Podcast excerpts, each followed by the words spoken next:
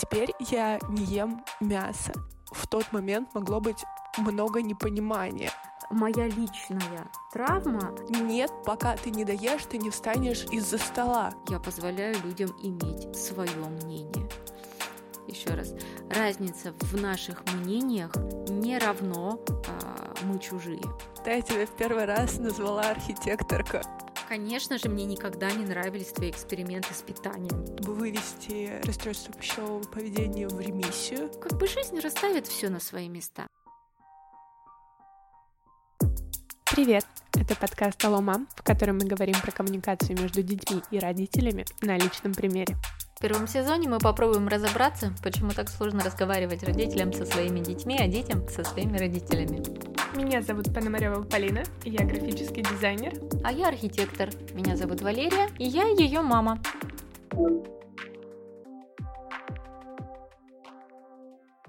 Сегодня мы хотим обсудить тему принятия разности детей и родителей. Давай, наверное, начнем с твоей истории. Расскажи, пожалуйста, про свой бэкграунд. Вот ты была вегетарианкой сколько? Десять лет? Ну, осознанно, наверное, да, лет 10, и еще два года я боролась с ощущением, что я хочу мяса. А два года я сопротивлялась, и в конце концов я поняла, что для меня диета будет особая, моя, подходящая лично мне, и пусть она никак не называется. И вот ты много лет назад приходишь к своим родителям и говоришь им о том, что теперь я не ем мясо и занимаюсь йогой. Зная своего дедушку, мне кажется, в тот момент могло быть много непонимания. Здесь очень важно доверие. В моей семье всегда было доверие и разрешение детям а, пробовать. И так как я много чего пробовала и испытывала моих родителей в подростковом возрасте на прочность, ого-го, как, заявление «я занимаюсь йогой», поверь мне, это радостное заявление. Это не то же самое, что я делала с ними в подростковом возрасте. Но любую информацию о внутренних изменениях важно объяснить. Когда приходишь с порога, пинаешь э, дверь там с ноги открываешь и объявляешь какую-то новую концепцию про себя, это пугает. А когда говоришь слова объяснения, почему-то люди понимают. Вот прямо, да, если общаться через рот в уши, то смыслы доходят до всех абсолютно нормально. А, я никогда не говорила, я теперь вегетарианка навсегда не готовьте мне мясо, и вот этой драмы э, во мне не было, и не было мне никогда осуждения. И для того, чтобы донести новости про мое питание до моих близких, я делала может быть осознанно, может быть неосознанно, но мудро, получилось мудро. Неправильно говорю. На самом деле, для того, чтобы донести эту информацию о моем новом питании до себя самой, до своего тела, до своего сознания. Я никогда не говорила, что с этой минуты и до конца своих дней я не буду есть мясо. Я всегда говорила, я хочу попробовать. А что, если я не поем мясо 40 дней? Да, за 40 дней обновление клеток происходит, э, ну, не полностью организма, но большинство клеток наших обновляется. И я ставила себе просто маленькие задачи. Родители были спокойны, да, да, ну, интересно, да, посмотрим. Конечно, были попытки приготовить мясо для меня, но, слава богу, нам всем хватило мудрости не обижаться и ни в коем случае не принимать это на свой счет. Я вспомнила забавную стычку с э, дедушкой. Я приезжала к нему летом, и впервые я в свой адрес услышала вопрос «Когда дети?».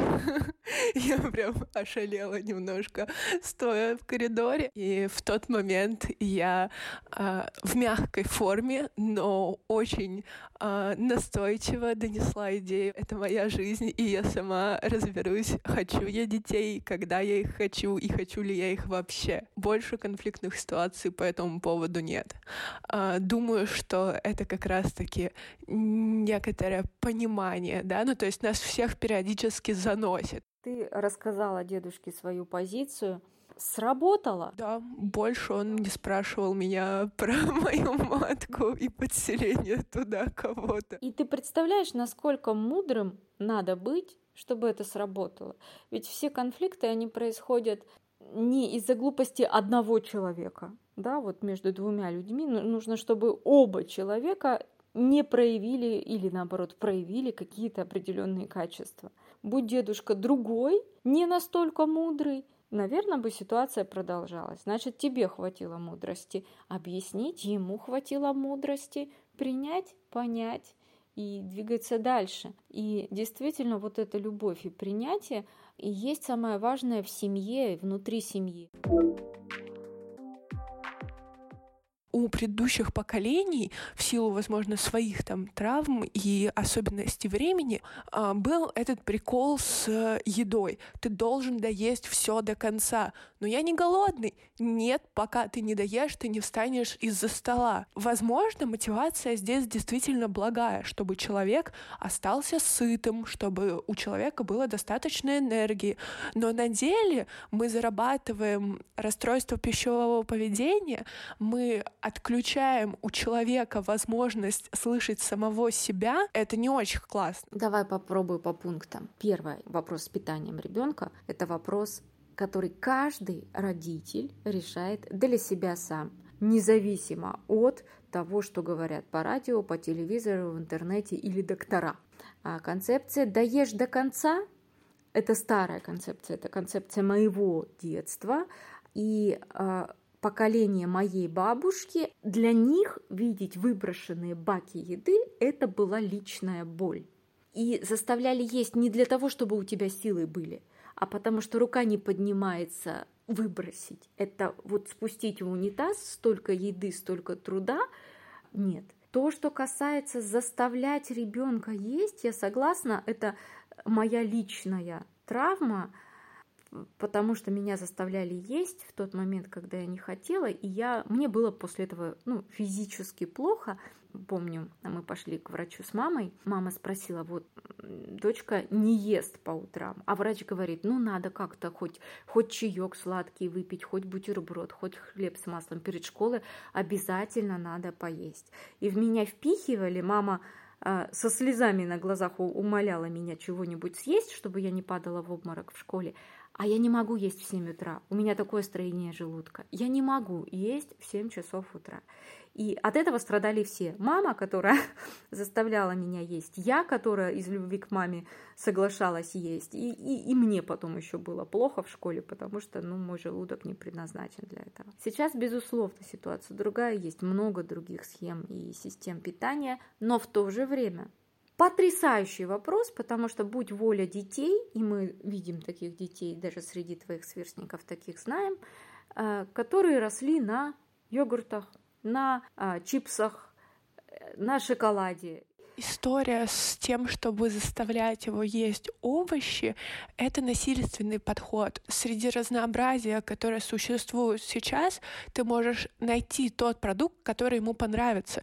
Не знаю, не нравится ему салат, может быть, ему понравится рукола, или, может быть, ему понравится кейл. Короче, можно подобрать такое, чтобы он это кушал, и ему было вкусно. И в этом смысле это какая-то дополнительная нагрузка на родителя. Ну, это отдельная тема, моя любимая, да, что должен родитель своему ребенку. В моем представлении это все-таки задача родителя а, заняться его разнообразной а, едой, но не через насилие. Если человек не любит вареную морковку, отстаньте от него с этой вареной морковкой. Пусть он ест что-то другое. Вот. Еще я хотела вставить свои, свой комментарий по поводу травмированности предыдущих поколений. Рубрика «Какое поколение в России не было травмированным?» Но не об этом, о голоде. Действительно, это очень-очень большое когнитивное искажение. И как с этим справиться и как вообще это пережить, слушайте, я не знаю. Это, наверное, очень-очень-очень много работы с психологом, как минимум. Но ты не должен свою травму взращивать в следующих поколениях. То есть ты осознаешь, что ты прошел через какой-то очень сложный путь, очень сложный период. И все рано или поздно заканчивается. твоя травма не должна диктовать травмы для следующих поколений. Ну, то есть, э, действительно, тот переизбыток продуктов потребления, который существует в современном мире, и те горы выброшенных э, упаковок с продуктами за супермаркетами, которые сейчас существуют, это дико. И с этим нужно решать что-то в глобальном смысле. Но не через насилие. Согласна, полностью согласна. Я не получала высшего образования, не хочу получать высшее образование на данный момент. И каждый раз, когда мы встречались с моей бабушкой, это были баталии просто ты одно по одному бесконечное количество раз проговариваешь, что я не хочу, но тебя не слышат. Тебе постоянно предлагают какие-то разные опции, разные вузы, разные истории. Вот это вот э, сын маминой подруги туда-то, туда-то пошел, и я прям, фух, ну вспоминаю, и меня передергивает того, как тяжело тогда было. И в какой-то момент мы с ней созвонились, и опять это все началось. Я шла в магазин, остановилась и попробовала понять ее мотивацию и ее боли, которые она испытывает в тот момент, когда все это со мной обсуждает. Я предположила, что, возможно, в этом скрыт страх того, что я умру бедной и несчастной без работы.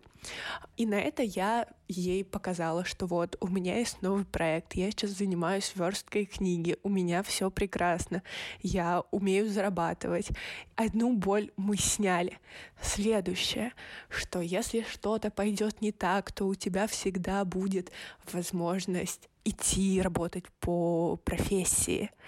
А на это я ей ответила, ой, не помню что, что-то умное-умное. На это я ей тоже а, ответила, и мы закрыли следующую боль. И так постепенно-постепенно, как будто бы все истинные мотивы ее переживаний были в мягком ключе закрыты. И удивительно, она больше со мной никогда эту тему не поднимала. То есть как будто бы мне удалось понять ее в достаточной степени, чтобы объяснить, что в целом со мной все будет ок, я не планирую умирать под забором. А она услышала, видимо, ту толику адекватности в моих ответах, и они ее устроили. Конфликтных ситуаций на этой почве больше не было вообще. Но я делаю важный акцент на составляющих из двух людей. Один должен уметь доносить свою информацию, желательно не скатываясь в риторику. Вы ничего не понимаете, мне так нужно. Нет, спокойно пытаясь объяснять на том языке, на котором человек разговаривает. А второй должен иметь искреннее желание понять и услышать его аргументацию. И это очень классно, мне кажется, мэчится с реалиями, в которых мы сейчас живем. У меня был один очень болезненный разговор с дедушкой на тему происходящего. К сожалению, мы не нашли общий язык. А, и для меня на тот момент это было большой болью, потому что происходит ужасное, и это очевидно, стоит с пониманием относиться к их позиции, потому что на самом деле это могут быть те же самые защитные техники э, психики, ассоци... ассоциация с агрессором, чтобы обезопасить себя. Возможно, это правда очень удачная работа пропаганды. Э, неважно, какие там мотивации, но важно, что оба человека должны быть заинтересованы в сохранении этих отношений. Возможно, вначале стоит проговорить какие-то ограничения и рамки, например, не переходить на повышенный тон, не использовать такую-то, такую-то аргументацию и иметь искреннее желание понять друг друга. Тогда успех возможен. Ты знаешь, ты сейчас много сказала. Я рада, да, я услышала, что у нас с тобой одинаковый сформировался в жизни подход, да, что двое человек в диалоге должны проявить мудрость для того, чтобы понять друг друга. Иногда бывает так, что люди имеют разное мнение, и это совсем не значит, что они э, чужие, что они враги, что они не должны разговаривать между собой. Я позволяю людям иметь свое мнение. Еще раз, разница в наших мнениях не равно а, мы чужие. Когда-то мы с братом и сестрой жестко дрались. Я не знаю, я не помню, что мы делили, но лет до 12 до 13 у нас была трехкомнатная квартира на пятерых. Там пух и перья просто летали в квартире. Дрались мы серьезно, двери вышибали, стекла били. Жестко было. И я в тот период кричала, я этих людей, э, видеть не желаю, и как только мне исполнится там сколько-то, сколько-то, я уеду, и я звонить им не буду. И сейчас, когда мне 40, моему брату 40, соответственно, 46, я понимаю, что это самые близкие люди, которые есть у меня, и которые останутся со мной. И мой папа, он всегда так и говорил. Он говорит, это вы сейчас такие. Давай попробуем вспомнить, когда и в каких вопросах наши взгляды расходились. Сразу же пришел в голову пример твоей реакции, когда я тебя в первый раз назвала архитекторка. Вот. Я очень положительно отношусь к феминитивам. Я считаю, что это э, важные речевые обороты, построение и дань уважения, так скажем, а, всему тому, что делают женщины а, на нашей планете. И в тот момент ты отреагировал очень резко, а, сказав, что типа суффикс «к» — это какое-то пренебрежение и сразу же ощущение, что я играю в архитектора, а не училась на это миллион лет, преподавала и занимаюсь этим всю жизнь. А потом случилась Аня Радченко, которая... Вот у меня почему-то а, в голове это событие осталось как маркер того, что ты начала тоже использовать а, феминитивы в своей речи. И после того, как случился курс Анны Радченко, ты как будто бы немножко пересмотрела свои взгляды. О, это вообще очень-очень милая история. У меня такая профессия архитектор. И для нас, когда мы учились до этого, после этого, всегда архитекторша это некое уничижительное действительно обращение к женщине.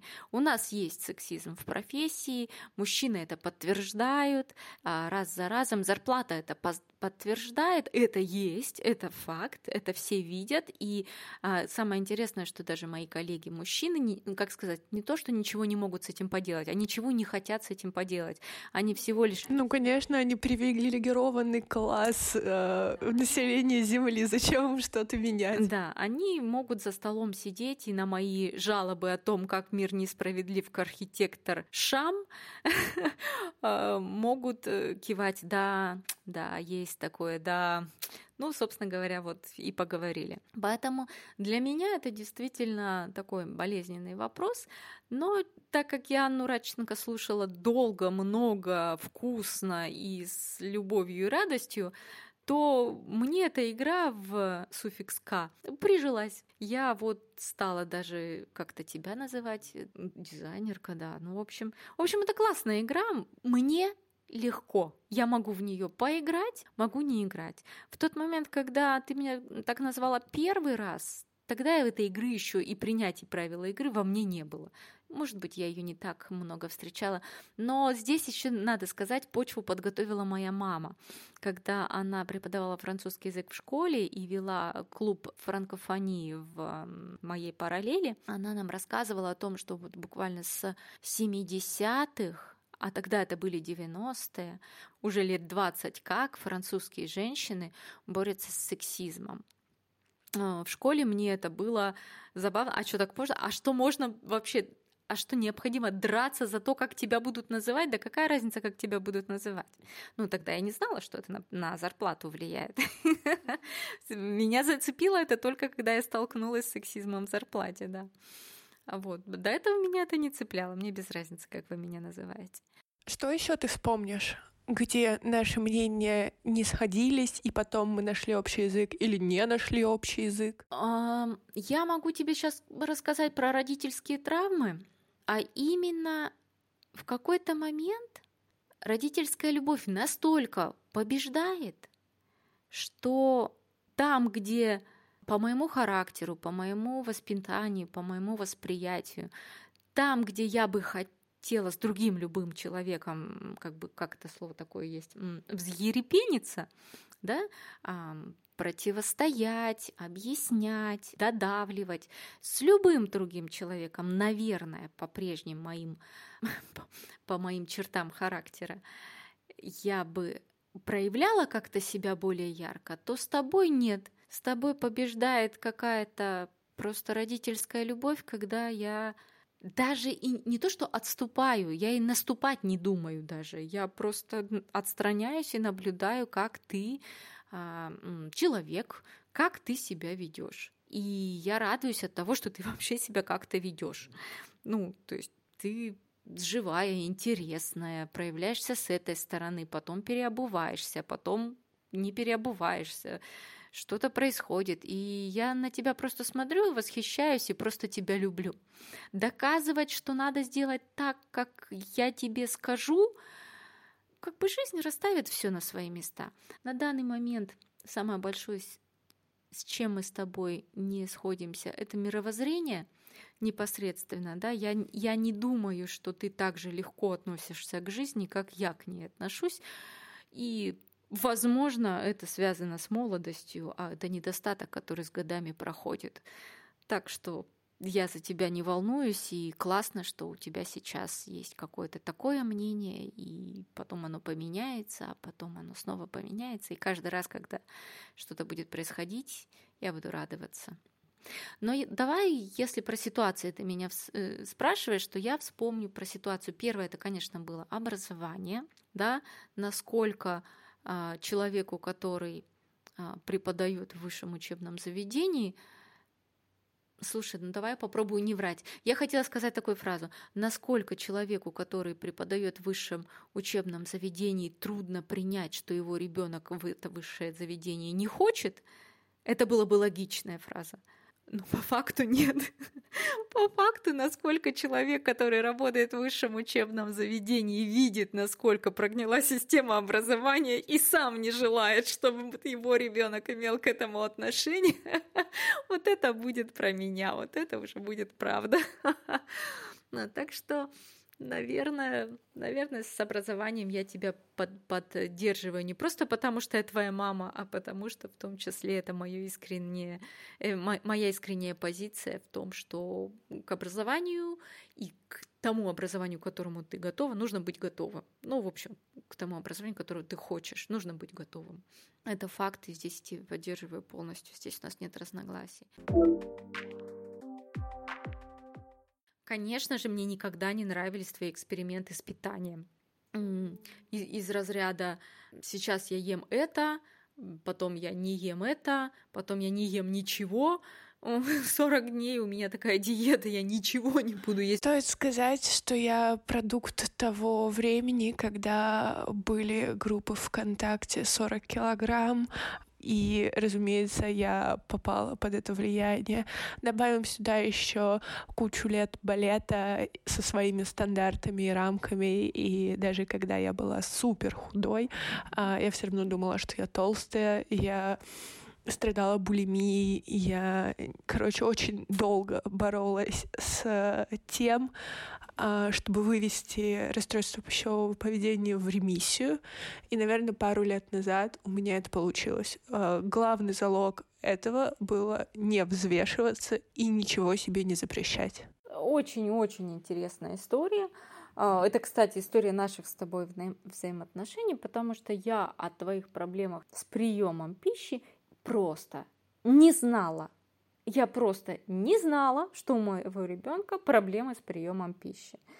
До тех пор, пока ты мне не рассказала, что ты справилась с этим. И я так тебя спросила, с чем ты справилась? Вот. И ты мне начала рассказывать, с чем ты справилась. А я даже и не подозревала, потому что для меня любые твои пищевые привычки, по крайней мере, ты их для меня подавала в такой резкой и уверенной форме, что мама, я буду делать так, это не обсуждается. Ну и, естественно, через пипетку я в тебя еду ни в каком виде вливать не собиралась. А, максимум, что я могла, это со своей колокольни повлиять согласно моим знаниям, которые у меня есть по питанию, по здоровому питанию. Да, и в тот момент, когда ты решила быть сыроедкой 40 дней, мне надо было просто смягчить удар на твой организм, поэтому я взяла себе готовить сыроедческие блюда. Это то, что я могла тебе предложить, потому что отговаривать тебя, говорить, что ты, дурочка, ничего не понимаешь, как жить надо, сейчас вот тут питательные нужно белки получать откуда-то. Все эти лекции, они ни к чему бы не привели. Жизнь идет, что-то будет меняться, а, и давай понаблюдаем, в какую сторону это будет меняться, как насколько класснее. Вот здесь, знаешь, самое главное, чтобы ты а, удовольствие получала от своей жизни, да, вот чтобы ты жила не, не, не с мыслью, мама, зачем ты меня родила, роди меня обратно, а с мыслью, мам, как же клево, что ты меня родила, спасибо тебе большое, эта жизнь такая прекрасная, воздух прозрачный, солнце светит, море плещется. Не знаю, вот уже много лет или много месяцев, да, у меня есть ощущение, что мой ребеночек ходит с недовольным выражением лица. Да? Нет, я не говорю, что нужно ходить с идиотской улыбкой на лице и врать всем вокруг, как все хорошо и чудесно, вот как мне все нравится, и говорить шаблонные лозунги, да, какие-то. Нет, так не надо делать. Но все-таки э, эм, истинная, истинные эмоции, они накладывают определенные отпечаток на лицо, да, расслабленное лицо, легкая расслабленная улыбка, она говорит о том, что человек может быть и в раздумьях, может быть, он там сталкивается с какими-то задачами по жизни, да, но в общем и целом он удовлетворен своей жизнью. Вот. Э, ну так вот, последний месяц я у тебя такого не видела. Я у тебя видела довольное выражение лица. Наверное, последний раз, когда мы переехали в Петербург. Да, это то, когда ты прям была счастлива, довольна, влюблена. Дальше началась какая-то жесть, которая вот такое ощущение, что до сих пор не прекращается. Единственное, что когда ты выпила эту таблеточку...